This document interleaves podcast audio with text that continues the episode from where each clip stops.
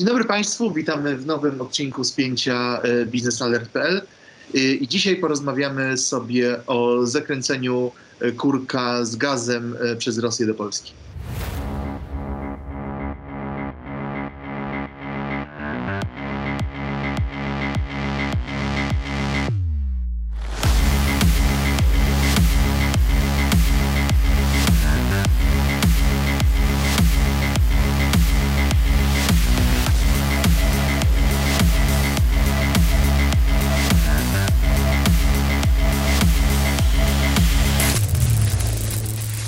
Państwu, ja się nazywam Michał Perzyński, e, ze mną jest Mariusz Marszałkowski. E, my obaj jesteśmy dziennikarzami biznesalert.pl. E, w dzisiejszym odcinku spięcia biznesalert.pl pogadamy chyba o sprawie, która jest najważniejsza w tym tygodniu. Wiadomość dnia, kto wie nawet, czy, czy nie miesiąca. Rosjanie zakręcają kurek z gazem do Polski. Gazprom poinformował o tym e, e, dzień wcześniej PGNiG, więc właściwie jest to nagłe, choć nie niespodziewane. Polski rząd zapewnia, że gazu nam wystarczy, że mamy zdywersyfikowane źródła dostaw i spore zapasy. Więc Mariusz, powiedz po kolei, jak to do tego wszystkiego doszło. No przede wszystkim geneza tego ma miejsce 31 marca, czyli w momencie, w dniu, którym prezydent e, Federacji Rosyjskiej Władimir Putin podpisał dekret e, wskazujący czy nakazujący spółkom e, gazowym wymuszenie na klientach regulowania płatności za dostarczany przez nie gaz w walucie krajowej rosyjskiej, czyli w rublach. Firmy te miały w założeniu mm, płacić w rublach za dostarczany surowiec. E, no i każda, każdy z klientów Gazpromu e, otrzymał e, stosowne pismo, w którym to rosyjska spółka dawała odpowiedni czas na mm, podjęcie decyzji, czy dany kontrahent będzie płacił w rublach, czy nie będzie płacił w rublach. E, technicznie wygląda to tak, że mm, spółki energetyczne mają w obowiązku, oczywiście rosyjskim, mają w obowiązku założenie mm, konta bankowego, znaczy rachunku bankowego, tak precyzyjniej e, ujmując, w Gazprom Banku, czyli w banku, który należy do rosyjskiego Gazpromu. E, ten bank to jest jeden z dwóch banków e, obok Sberbanku, który nie został objęty mm, zachodnimi sankcjami w formie wykluczenia go ze SWIFT. I te dwa banki jakby są takimi oknami na świat dla rosyjskiej gospodarki z tego względu, że no, państwa europejskie y, wymusiły takie rozwiązanie ze względu na to, że jakoś trzeba było płacić za dostarczane surowce energetyczne. No, surowców energetycznych niestety nie znajduje się na ulicy, je trzeba wydobyć, je trzeba sprowadzić. E, państwa, które to robią, wydobywają, produkują te surowce, no też mają swoją infrastrukturę, mają e, swoje kontrakty i tak dalej. Więc to nie jest proces, który jest e, szybki, a do tego ten marazm czy, czy, czy, czy trudność pogłębia fakt, że no każde państwo, żeby dywersyfikować źródła i kierunki dostaw surowców, muszą najpierw sami zainwestować w odpowiednią infrastrukturę. Bez tej infrastruktury nie da się zdywersyfikować dostaw i kierunków mm, no, tych, tych surowców energetycznych. Więc e, takie pismo dostał również PGNiG, który nie zgodził się na to, e, na to żądanie od Gazpromu. Tłumacząc, tłumacząc to tym, że spółka e, zgodnie z umową, czyli w naszym przypadku kontraktem jamalskim, mm, ma określoną walutę, w której e, regulowane są opłaty, czyli są to dolary bądź euro w zależności od, od, od kontraktu.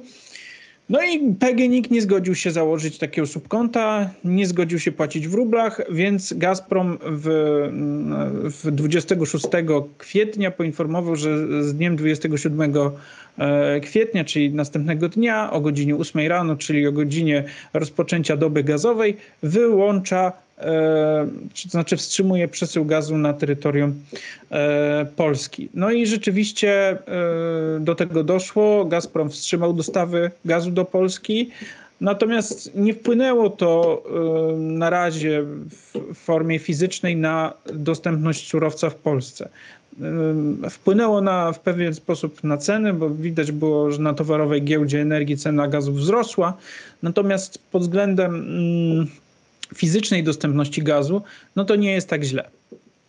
Y, I właśnie jeżeli chodzi o dostępność gazu na rynku polskim, ministerstwo, pani minister klimatu i środowiska Anna Moskwa na konferencji z Piotrem Naimskim pełnomocnikiem rządu do spraw infrastruktury energetycznej zapewniali, że nie ma się czego bać, ponieważ e, przytaczali e, konkretne liczby, które Polska, konkretne wolumenu, wolumenu gazu, które Polska sprowadza do Rosji. I przypomnij wszystkim, jak, jak będzie się przedstawiał jak będzie się przedstawiała struktura importu gazu do Polski po mhm. zakręceniu gazu, bo mamy LNG, tego LNG będzie coraz więcej. Niedługo będzie Baltic Pipe, niedługo mhm. będzie uruchomiony gazociąg Polska-Litwa, jest rewers na Jamale, więc e, gdybyś mógł.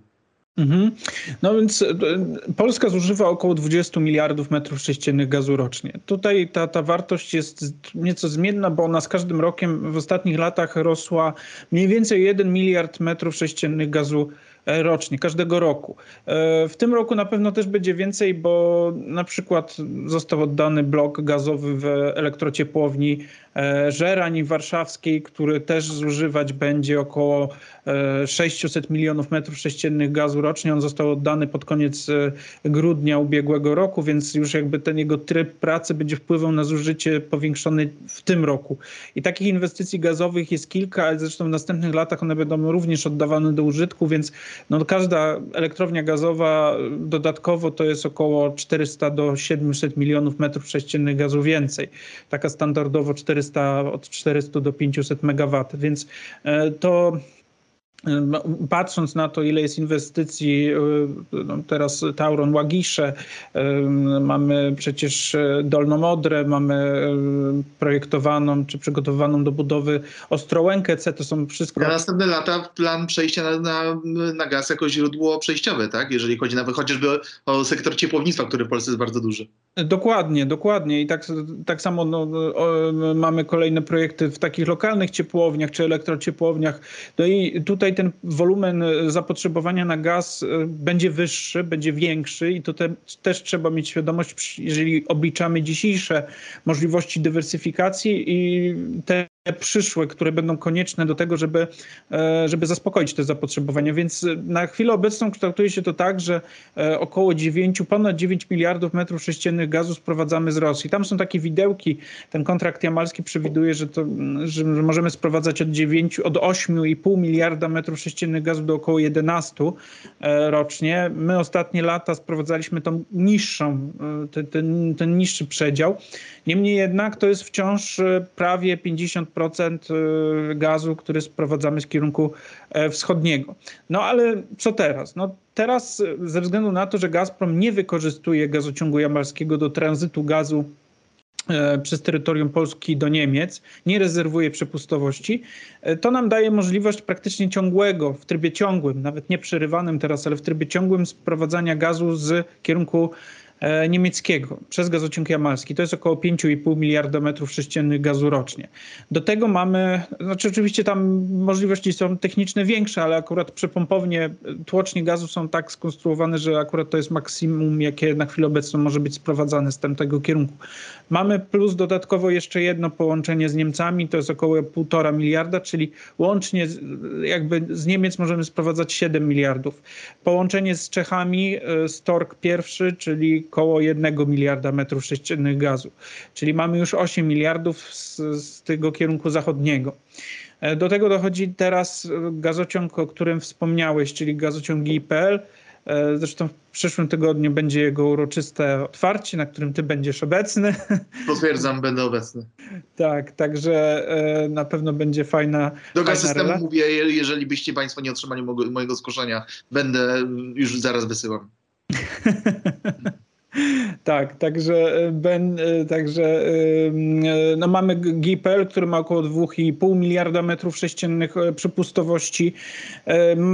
W czerwcu będzie otwarcie gazociągu interkonektora pomiędzy Polską a Słowacją, czyli około 6 miliardów metrów sześciennych. No i oczywiście ten, tą inwestycję, o której ty też wspomniałeś, czyli, czyli Baltic Pipe we wrześniu. Na początku to będzie mniejszy wolumen ze względu na opóźnienia budowy po stronie duńskiej. E, no i oczywiście terminal LNG w Świnoujściu 6 miliardów plus rozbudowa do 8,3 w 2024. No i w 20 według pierwotnych planów w 27 dodatkowe 6 miliardów ze strony e, FSRU, czyli tego drugiego pływającego terminala LNG w Zatoce Gdańskiej. I to wszystko, jeżeli sumujemy, daje nam od 22 do około 28 miliardów metrów sześciennych gazu e, tylko z kierunków pozarosyjskich. Także mm, e, przyjmując te wszystkie inwestycje, które, które mamy i które planujemy, e, to powinniśmy być bezpieczni.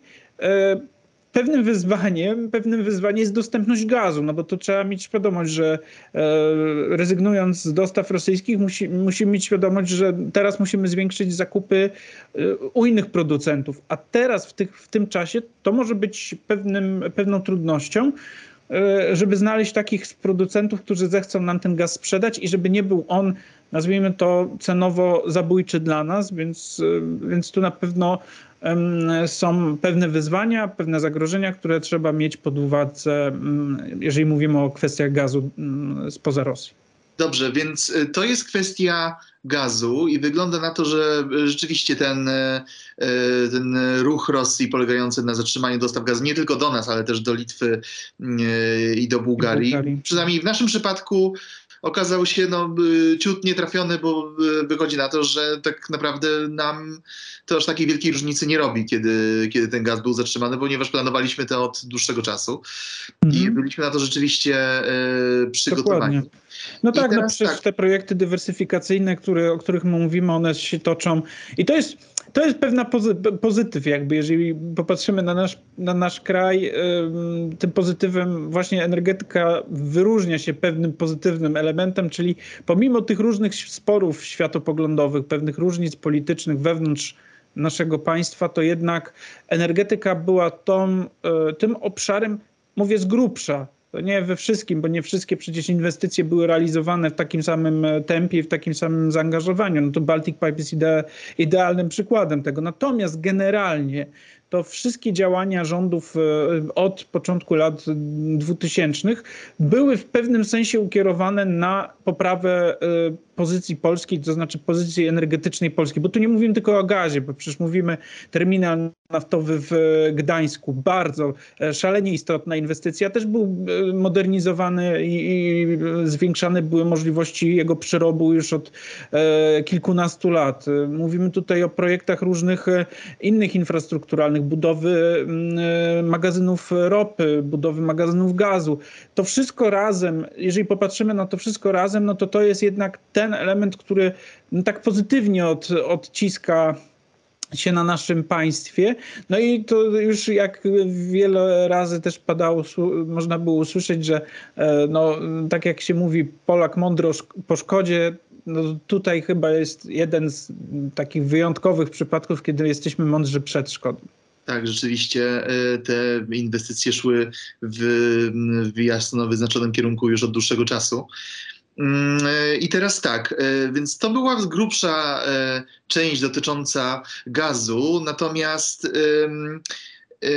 jeżeli chodzi o gaz w Polsce, natomiast porównajmy naszą sytuację, jeżeli chodzi o gaz, w, do naszych zachodnich sąsiadów. Niemcy są w większym stopniu uzależnieni Mm, od rosyjskiego gazu. Płynie, cały czas gaz płynie no gazociągiem tak. Nord Stream.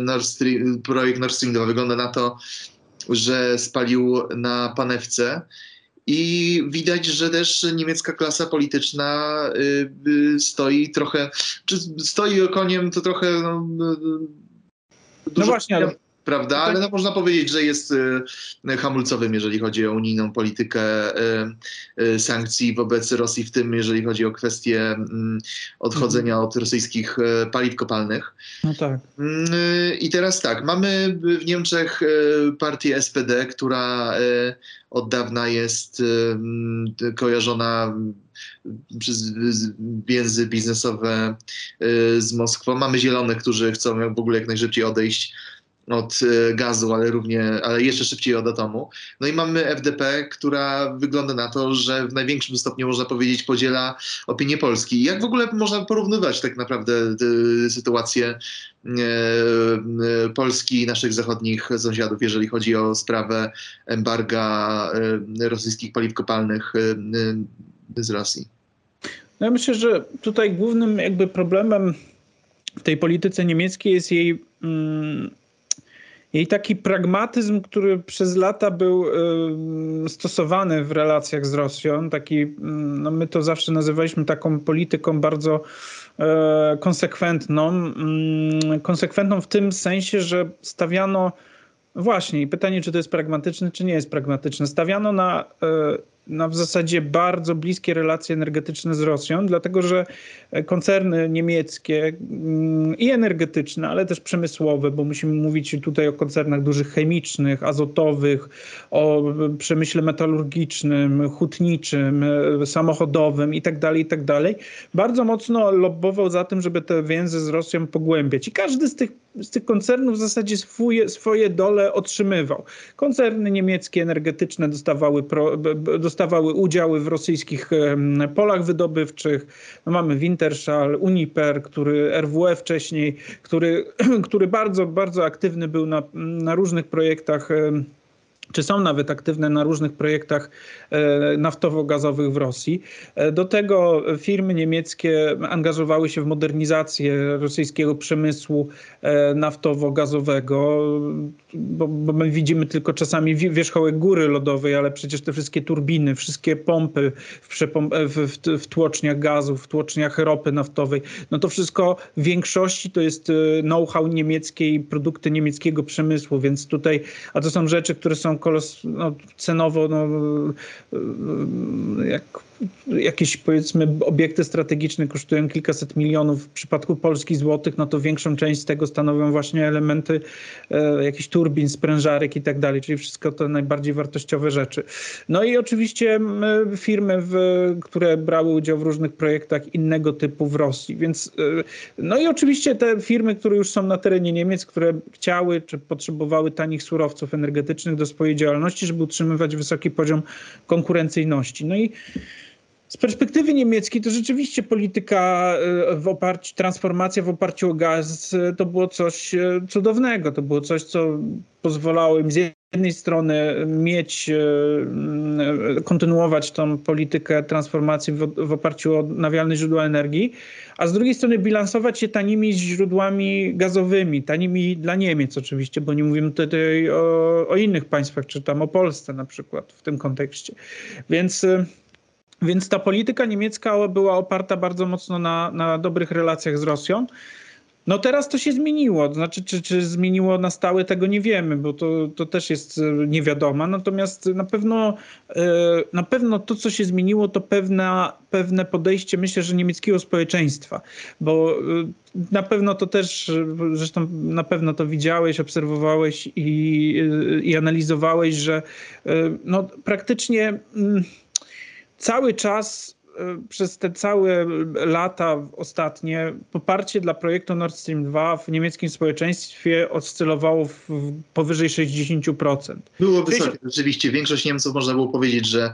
Tak, nawet jeżeli się nie do końca z tym projektem zgadzali, to jednak uważali, że go trzeba, że trzeba go po prostu dokończyć. I że generalnie trzeba zacieśniać więzi y, energetyczne z Rosją. Dokładnie, więc tutaj było takie przyzwolenie, że z jednej strony wiadomo, Rosja to państwo niedemokratyczne, autorytarne, często łamiące prawa człowieka, natomiast z drugiej strony jest to taka baza paliwowa, która z jednej strony nam nie zagraża, mówię tutaj z perspektywy niemieckiej, bo Niemcy e, no, nie graniczą bezpośrednio z Rosją, a z drugiej strony e, przez te połączenia energetyczne no, to są bardzo blisko ze sobą.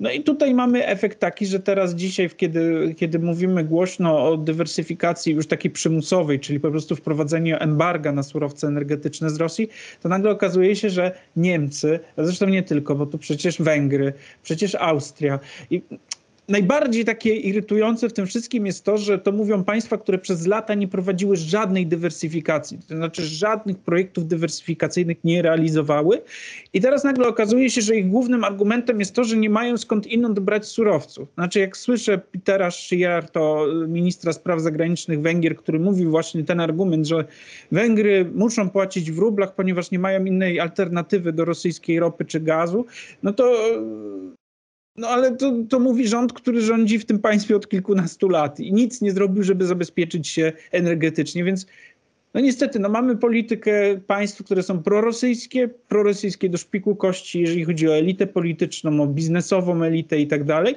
I mamy państwa, które może nie do końca no, mają różne podejście do polityki Rosji, do polityki Niemiec i tak dalej, ale e, gdzieś tam patrzyły na to z perspektywy bardziej pragmatycznej, czyli możemy ok, inwestować w relacje z Rosją, ale trzeba także patrzeć z perspektywy tego, że Rosja jest państwem nieprzewidywalnym i w każdej chwili może się zmienić sytuacja, która będzie kosztować e, no, bardzo dużo, jeżeli będzie trzeba rezygnować z tych surowców i teraz mamy taką sytuację.